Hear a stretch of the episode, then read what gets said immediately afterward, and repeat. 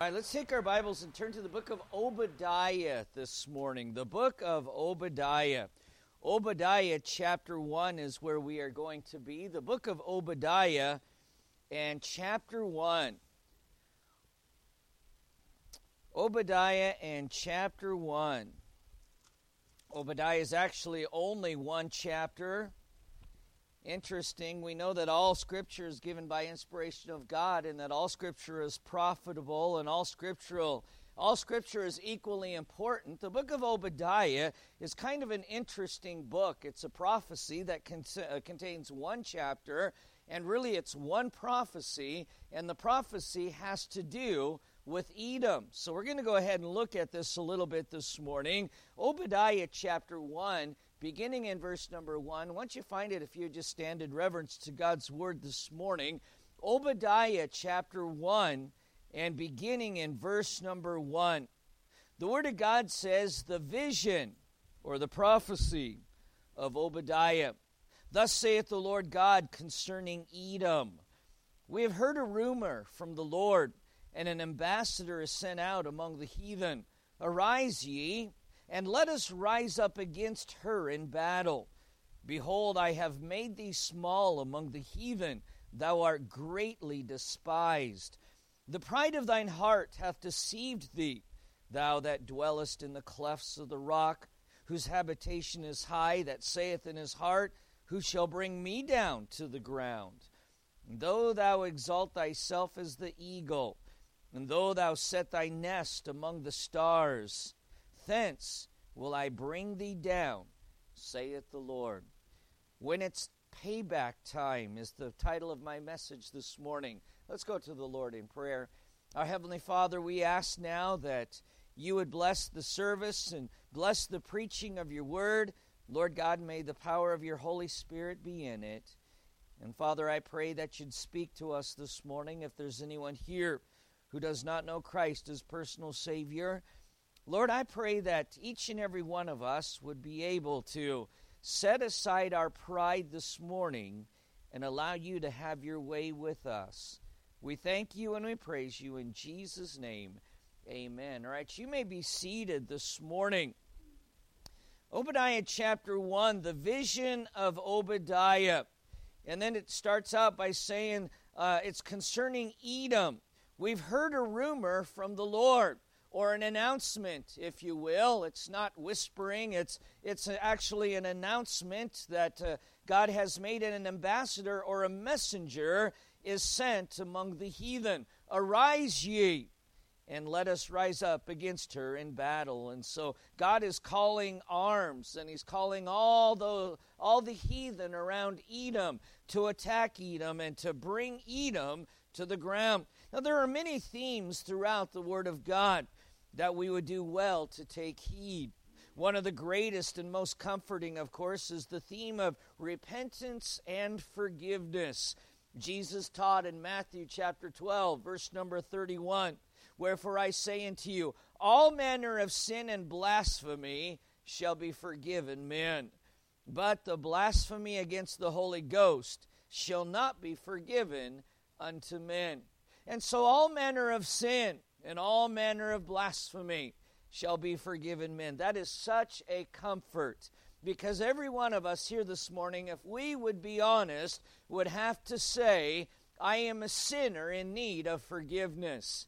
And of course, the Bible says that all sin will be forgiven except the blasphemy against the Holy Ghost. Now, that is very important right there because the blasphemy against or speaking against the Holy Ghost as it is put in the next verse, is simply non repentance.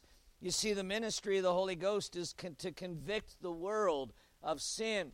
John chapter 16 reminds us of that, that uh, uh, the, uh, the Holy Ghost or the Holy Spirit would, would come and, and God would send the Holy Spirit, God would send the Holy Ghost. And in verse number 8, when He is come, He will reprove or convict the world of sin. You know, everyone knows sin is wrong. That is why we go through great lengths, and we're going through great lengths in our society and our country, we're going through great lengths to question people, or I'm sorry, to silence people who will bring out sin. Because when sin is brought out, then people are convicted. And quite frankly, people do not want to be convicted of sin today. And so uh, the Word of God says that uh, the Holy Spirit will reprove the world of sin and of righteousness and of judgment of sin because they believe not in me. And so, as we uh, understand this, when we don't repent, don't accept Christ as Savior, and don't act on the conviction of the Holy Ghost, we literally speak against or blaspheme against Him. With true repentance, however, all is forgiven. There are some great examples of this throughout the throughout the Word of God. David is the first to come to mind, and we know that boy, David was was convicted and he repented of his sin. The city of Nineveh is another great example of God's mercy. When Jonah was sent to that wicked city, and that wicked city, upon hearing the message that Jonah preached, uh, they repented in sackcloth and ashes. They responded to the conviction of the Holy Ghost rather than blaspheme the Holy Spirit. And as a result, God forgave the entire nation, that entire city. Another theme, however, that is just as vital but less comforting is the theme of the theme of consequence or the wrath of God. We tend to forget God's a God of love. We understand that. God's a God of grace, and we love that one. God is a God of mercy, and that one we also love. But He's also a God of wrath, which a lot of people like to deny. God is not a God of wrath. You can't be a God of love and a God of wrath. Well, apparently you can because God is both. We also need to understand that God is a God of revenge. He's a God of revenge. Vengeance is mine, saith the Lord. We're going to look at that here in, in, a little bit. But uh, though grace is available to all, most will choose to get what they deserve. Bible says that wide is the gate and broad is the way that leadeth to destruction, and many there be which go in thereat. Because strait is the gate, and narrow is the way which leadeth unto life, and few there be that find it. God has given us a roadmap. In His Word, He leads us to salvation. But most people will never listen to that roadmap, and many will never even open the roadmap. God has given us this wonderful roadmap. He has also given us a vehicle, the church, purchased by His own blood, to help us get there in easier fashion and, and understand it. Ignoring the roadmap, however, leads to consequences, and the end result is the opposite of salvation. The end result is getting what we deserve. The end result, you could say, is payback. Our text this morning is addressed to a nation that was about to receive her comeuppance. Edom was at odds with God and with God's people. In the book of Ezekiel, Ezekiel writes concerning Edom I will lay my vengeance upon Edom by the hand of my people Israel and they shall do in Edom according to mine anger and according to my fury, and they shall know my vengeance, saith the Lord God. And so Edom is about to learn that God is a God of revenge. Edom is about to learn that God is a God of consequence, that God is a God of justice, and that even though they had been allowed to live wickedly year in and year out, and century in and century out, uh, it did not go unnoticed by God. We must first, however, understand a little history about Edom before we can completely understand the lessons that God has for us in the book of Obadiah. It's helpful to understand that God chose a man by the name of Abram. And we know that going all the way back to the beginning of the history of Israel. God chose Abram to be a blessing to all the people of the earth. And it would be through Abram's seed that God would create a great nation from which the Savior of the world would come. That nation would be Israel. Abram, therefore, begat a son named Isaac. So you have Abram. And of course, we know the whole history of Abram and how that Isaac was a miracle baby because both Abram and his wife were well beyond childbearing years when Isaac was born. But God had promised Abram, I'm going to give you a, a seed, I'm going to give you a child, I'm going to give you a nation. And so uh, Abram begat Isaac. And then, of course, Isaac, once he got married, Isaac's wife gave birth to twins. The first was Esau, and the second to the twins was Jacob. And of course, we know the story behind them. Esau gave up his birthright, even though he was the firstborn. He gave his birthright to, uh, to Jacob one day simply because he was hungry because Esau was a man of the world. Esau was a man of the flesh. He lived for the here, he lived for the now. So he gave up his birthright and deferred to Jacob, whose name God changed to Israel. Later, however, Esau would regret giving up his birthright. And once he found out that Jacob was the one that would get the blessing and Jacob would get the inheritance, Esau became enraged and he was going to kill Jacob. And so Jacob and Esau were at odds. Well, they would in time come back together we know that Jacob would give birth to the 12 men who would become the 12 tribes of Israel. Or he didn't give birth, his wives did. But he would beget, beget these 12 men that would become the 12 tribes of Israel. And they would become a great nation. Under King Saul and under King David and under King Solomon, it would become a great nation. Esau, on the other hand, would also beget a nation. The nation that he would beget was known as the nation of Edom. And just like Jacob and Esau, Israel and Edom were always at odds.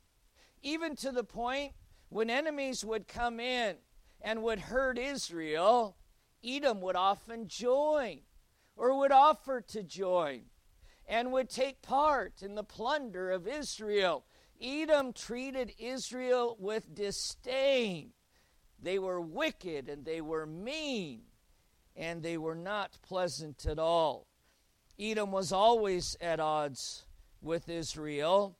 And in Obadiah's prophecy, we read about some of the mistreatments of Edom toward Israel. And had Edom accepted the God of Israel, Edom also would have been accepted by God. But Edom wanted nothing to do with the God of Israel.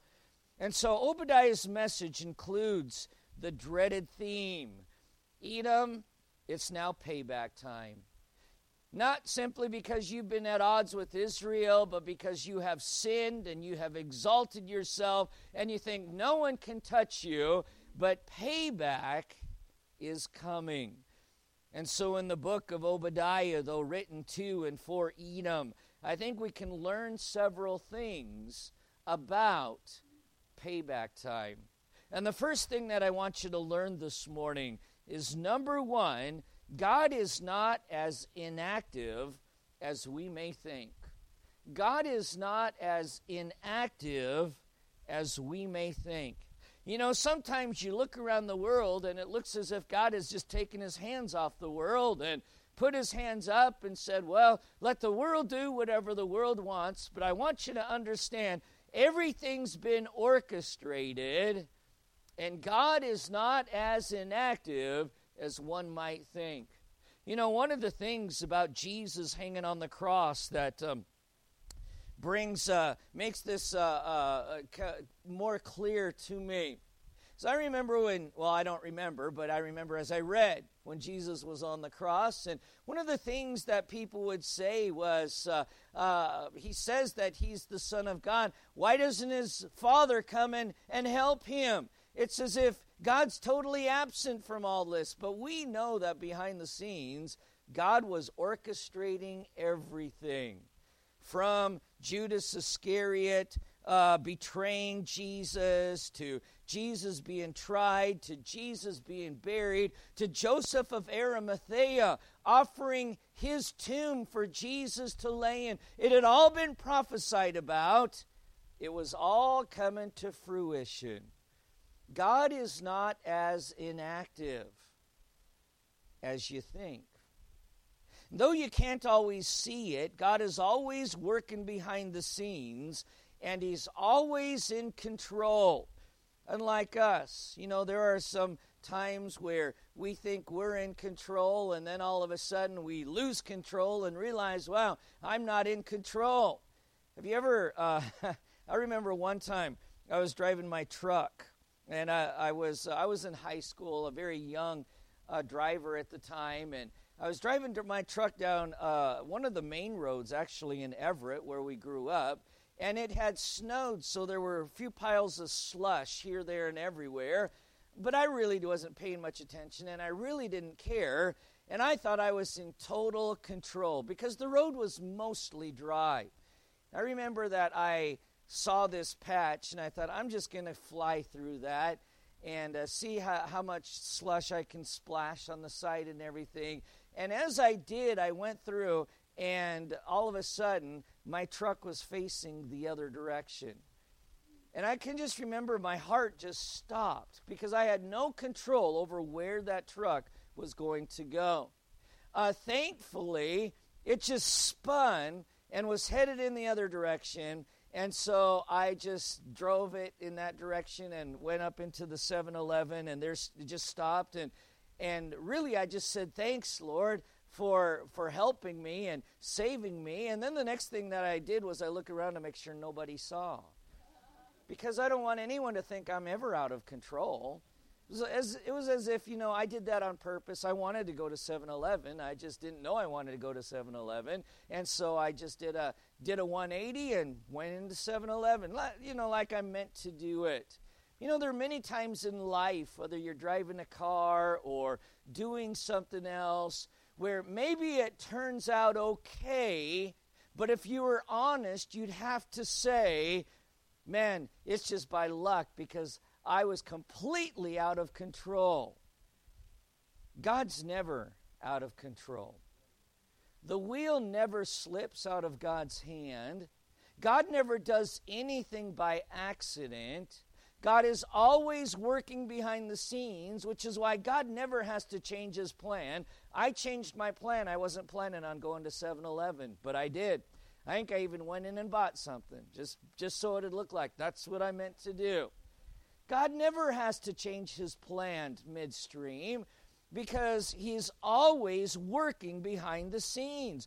Before it happened, God already knew it. Look at 1 Kings chapter 22. 1 Kings chapter 22. And I think we can take great comfort in the fact God is in control. Regardless of who you voted for in the election, God is in control. Regardless of the things that are being signed, God is in control. In 1 Kings, in chapter 22, Israel was experiencing their worst king and queen, I guess you could say, wicked and evil, even to the point that they were slaughtering the prophets of God. Anyone who would dare preach on God's side or preach the truth or preach the Word of God, they were being executed. It was a wicked time, it was a wicked king.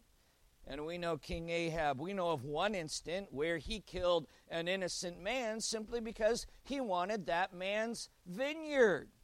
A wicked king. And I'm sure that there were people that were looking around saying, Where is God? Why isn't God doing anything? Why is this man and his wife why why do they continue to prosper? And they just get wealthier and they're stealing vineyards from people and and they're just driving our country into the ground. Where is god? Oh but god was working behind the scenes all along a day came where Ahab wanted to go to Ramoth Gilead and he wanted to win it back or take it back. And, and so he had gotten the king of Judah to side with him. And, and they were trying to decide whether, or whether they should actually go and do it. Ahab's mind was already made up. And of course, all of his prophets were telling him, Go, go. God is with you. God is with you. But in 1 Kings chapter 22 and in verse number 19, he receives another message from another prophet of God who tells Ahab God's orchestrating this whole thing because it's payback time. 1 Kings chapter 22, verse number 19. Micaiah said, Hear thou therefore the word of the Lord. I saw the Lord sitting on his throne and all the host of heaven standing by him on his right hand and on his left. And the Lord said, Who shall persuade Ahab that he may go up and fall at Ramoth Gilead? And one said on this manner, and another said on this manner. Now keep in mind, uh, these that he's talking to, that God is talking to, they are angels, both good and, and bad angels. God's in control of them all. The Bible tells us the Lord said, Who shall persuade Ahab that he may go and fall? One said on this manner, and one said on that, uh, on that manner. So we understand this. God's already orchestrated the fall of Ahab. He's already put, put things in action. Verse number 21 says, There came forth the Spirit and stood before the Lord and said, I'll persuade him. And the Lord said unto him, Wherewith? And he said, I'll go forth and I'll be a lying spirit in the mouth of all his prophets. And he said, Thou shalt persuade him and prevail. Also, go forth and do so. God working behind the scenes. We see it behind the scenes in the life of Saul, who later would become the Apostle Paul. You know, I'm sure that as Saul went into church after church after church, and the Bible says he wreaked havoc in the churches and he caused harm in the churches. He had people arrested in the churches. We know he had people executed in the churches. And I'm sure that many of the churches and many of the Christians were praying, Lord, why do you allow this man to continue to get away with what he's getting away with? But what they did not know is God was already working behind the scenes. You see, one of the men that Paul had executed was a man by the name of Stephen. And as uh, Stephen was preaching the word of God before his execution, Saul was there. And the Bible tells us that after hearing Stephen uh, preach the word of God and after watching his execution, that the Holy Spirit began to work on Saul. Now, Saul, he responded to his conviction much like many people do, in that he became enraged and he became angry, just like I believe many in America. The reason that they want to silence Bible preaching uh, preachers and they want to control the internet, and the reason that they want to call, uh, call Bible preaching hate speech and outlaw it is because there's a conviction that comes with the preaching of the Word of God. And there's only one or two ways you can respond to that conviction. You can become enraged by it and, and act like Saul, in which you are trying to get rid of it altogether. Or you can submit to it. And you can say, I'm going to follow the calling of the Holy Spirit and the conviction of the Holy Spirit I'm no longer going to fight against it. Well, Saul at first chose rage. And this conviction caused him to go into churches, to rip families apart, to execute Christians, to wreak havoc, as the Bible says. He wreaked havoc on the church. But the reason he was doing it was because of the pricks he was feeling in his heart.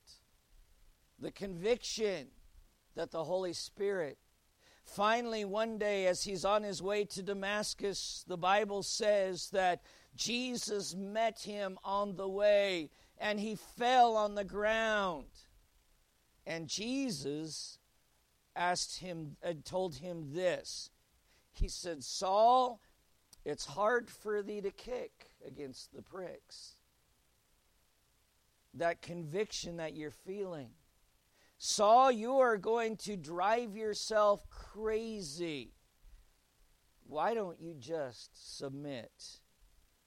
Oh, and then the very next statement Lord, what will you have me to do? He decided, I'm not going to blaspheme the Holy Spirit. I'm not going to commit the unpardonable sin. I'm going to listen to the Holy Spirit. I'm going to repent. Saul was converted. He would change his name to Paul. And then many, I believe, would understand God was working behind the scenes all along. It's amazing. God works behind the scenes. And we don't see it, but we've got to believe it. We've got to trust it. We've got to know God's always in charge. People think they are getting away with the way they are living. They need to remember that God is long suffering, but He hasn't given up the throne of the universe to anybody. God would use the heathen, getting back to our text here in the book of Obadiah. An ambassador is sent among the heathen. Arise ye and let us rise up against her in battle. God would use the heathen to take care of Edom. Why, we know this. God even used Babylon to get Israel's attention as Israel fell further and further and further away from the Lord. God is not as inactive as we might think. He is active everywhere, and the eyes of faith will see it. Well, not only do we need to learn that God is not as inactive as we think, number two, the second thing that we learn from Obadiah here is we are not as invincible as we may think. We are not as invincible as we may think. Look, the Bible tells us in verse number 3 of Obadiah chapter 1 the pride in thine heart hath deceived thee. There's only one reason people reject the gospel. It's not because they don't believe, though that's what they'll tell you. But the only reason to reject the gospel is pride. I just have too much pride. I just, uh, there's no way that I'm going to submit to that, and no way that I'm going to put myself under that. Uh, it, it, it's pride. I've gotten this far by myself, and I'm going to continue on. I will never need the salvation of that Bible or of that God. Or we'll hear something about God that we don't like. God's a God of revenge. Well, I'm not going to serve a God like that. God's a God of wrath. Well, I'm not going to serve a God like that. God's a God who sends people to hell. I'm not going to serve a God like that. It's pride, it's arrogance. We think we know better. Thy pride has deceived thee, he says. Thou that dwellest in the clefts of the rock, whose habitation is high, that saith in his heart, Who shall bring me down to the ground? I've heard many people say, well, we're just going to have a big party because only the fun people are going to hell anyway.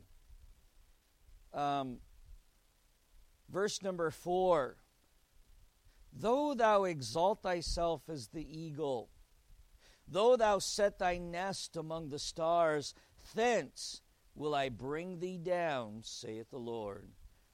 Oh, no, don't put your trust in the things of this world. They're going to disappoint you. Don't put your trust in people. They're going to disappoint you. This morning's message, uh, even men of God, we are to honor them, but you don't idolize anybody. They'll disappoint you. You know, it's amazing how fast people will turn on you and change their opinion of you. If you don't have a close personal relationship with God, you will find that you are truly all alone. This morning, as I was going over my message again, I started thinking of, about people who have been turned on on an instant who thought they had, they just had the world in their hands. My certain, uh, uh, certain celebrities. I think of Mr. Weinstein and, and how that, boy, it seemed like that the whole world wanted to be a part of his crew. And now everyone, even those who praised him, try to distance from him as much as they possibly can. You know, the psalmist lamented in Psalm 41, verse number 9. He says, Mine own familiar friend in whom I trusted, which did eat of my bread, hath lifted up his heel against me.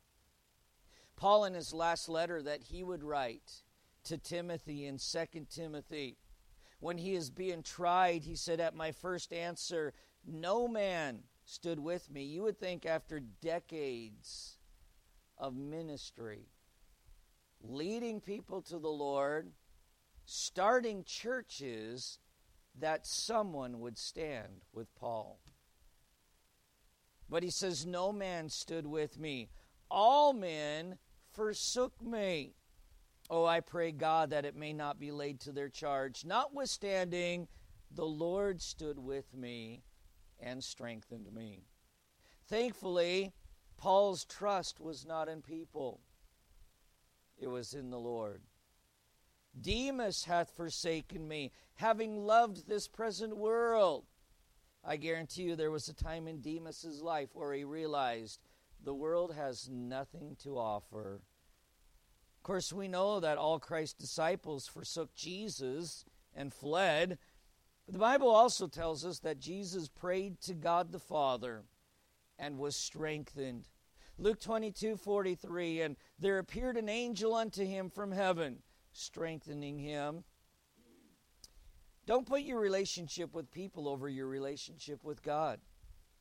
People will forsake you.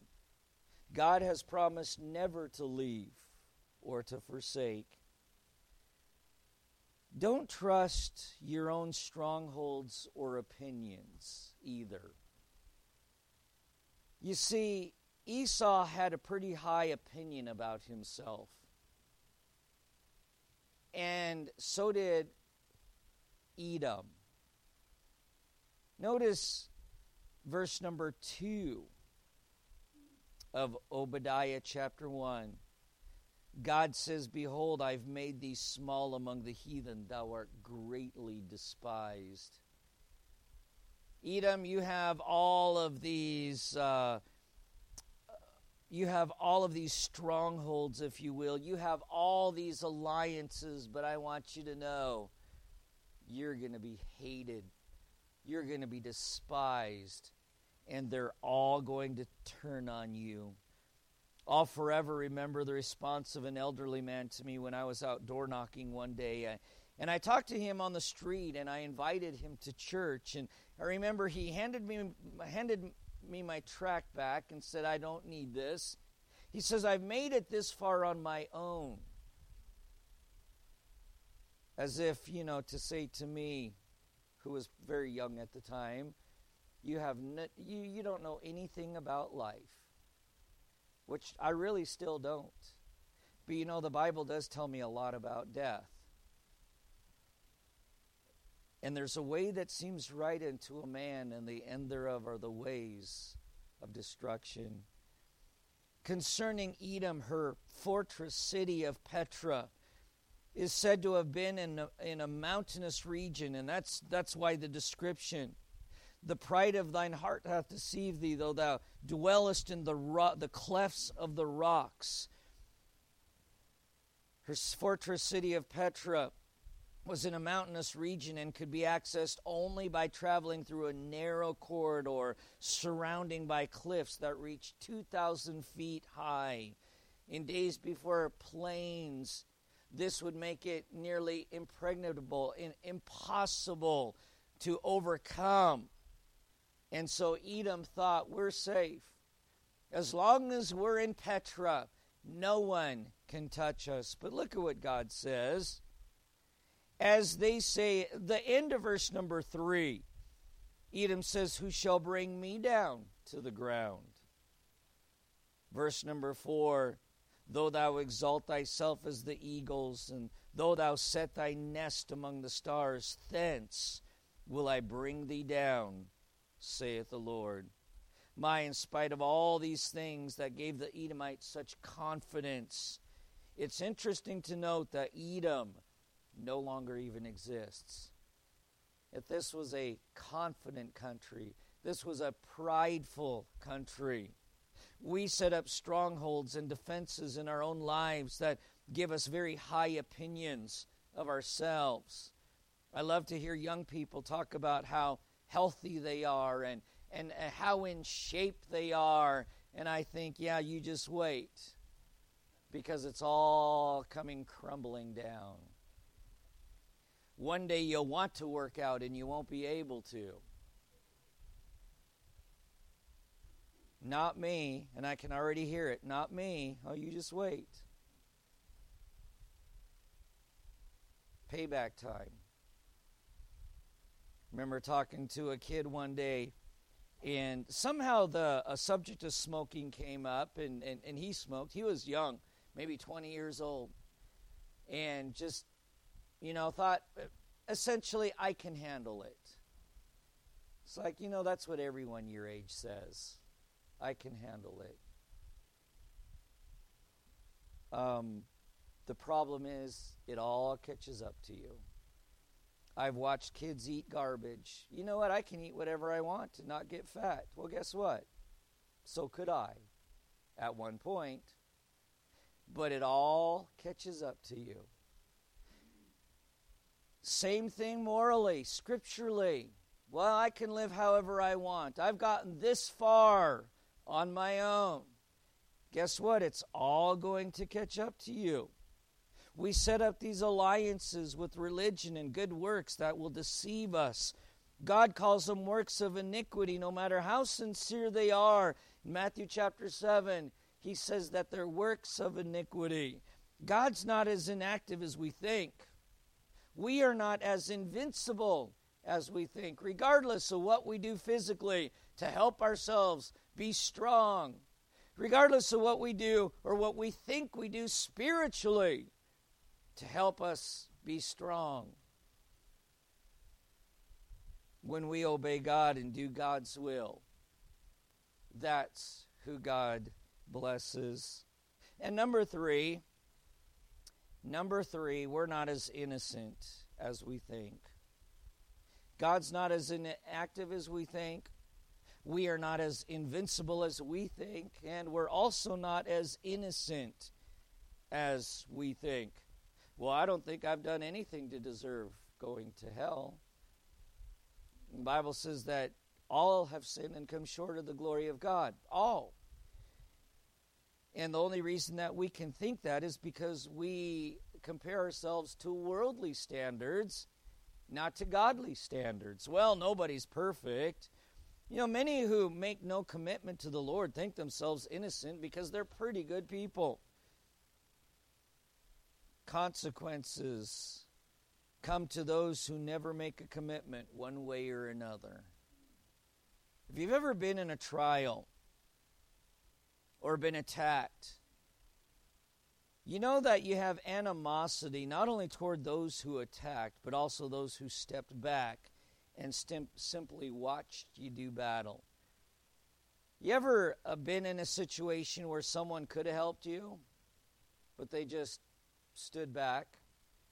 just kind of waited to see, almost as if they're waiting to see which side they need to jump on. Uh, I don't know about you, but I have less regard for the people who do nothing than even for the people who maybe jump on the wrong side, but at least they jumped on a side. Jesus said that if you're stepping back watching the battle, you're the enemy. In Luke chapter 11, verse number 23, he that is not with me is against me. He that gathereth not with me scattereth. It's like that teammate that puts the same uniform on that you do goes and steps out on the field or out on the court with you, says, I'm with you, says, I'm a teammate, but when it comes time to play the game, does absolutely nothing. And in doing nothing, they actually help the other team. That's what God says we do when we just sit back some people will never get saved because their thinking is, well, I've never rejected God, never trusted in Him as my Savior, but I've never rejected Him. By never trusting Him, you've, you've rejected Him. Don't be deceived. None of us are innocent as we think. Jeremiah would, would write that the heart is deceitful above all things and desperately wicked. Romans 3:10 as it is written there is none righteous no not one. Romans 3:23 all have sinned and come short of the glory of God. Romans 6:23 the wages of sin is death. God's not as inactive as we think. He watches our every move. He is not or we are not as invincible as we think. We're also not as innocent as we think. Judgment day is coming. Bible tells us it's a, uh, that it's uh, appointed unto man once to die, after this, the judgment. We may not even experience that. We may, we may see judgment before as we're just getting closer and closer to the day when Jesus comes back. Question is, are we ready for it? We may not think that we deserve it, but God's Word says otherwise if we haven't accepted Him, if we're not living for Him. Inactivity does not make one innocent. How shall we escape if we neglect so great salvation? Let's have every head bowed and every eye closed. With every head bowed and every eye closed.